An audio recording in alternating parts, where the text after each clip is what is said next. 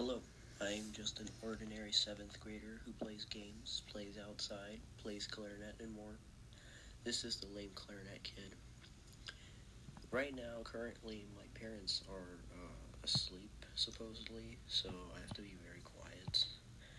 So, anyways, in this podcast, I will be talking about stuff I hate about the clarinets. For this podcast, I will be talking about reeds. I hope I do not lose you in the next couple of minutes. You can always click off if you want. That's cool.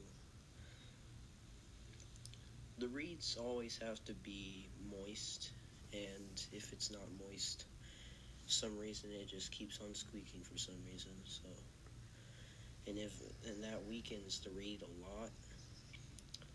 The reeds are so fragile and thin that if it tapped my teeth a little bit, it would snap. And if it snaps, it, um, you can't play the clarinet unless if you can get a new reed. So when I lived in Japan in sixth grade, there were only a couple of music stores nearby where I lived, and those reeds were pretty expensive. They were like forty dollars for like ten reeds, something like that. And in my band class, they would break off. They would break often because I wore braces and the brackets would poke out and tear up the reeds, and then bits of the reeds would stick on my brackets, and they were pretty annoying.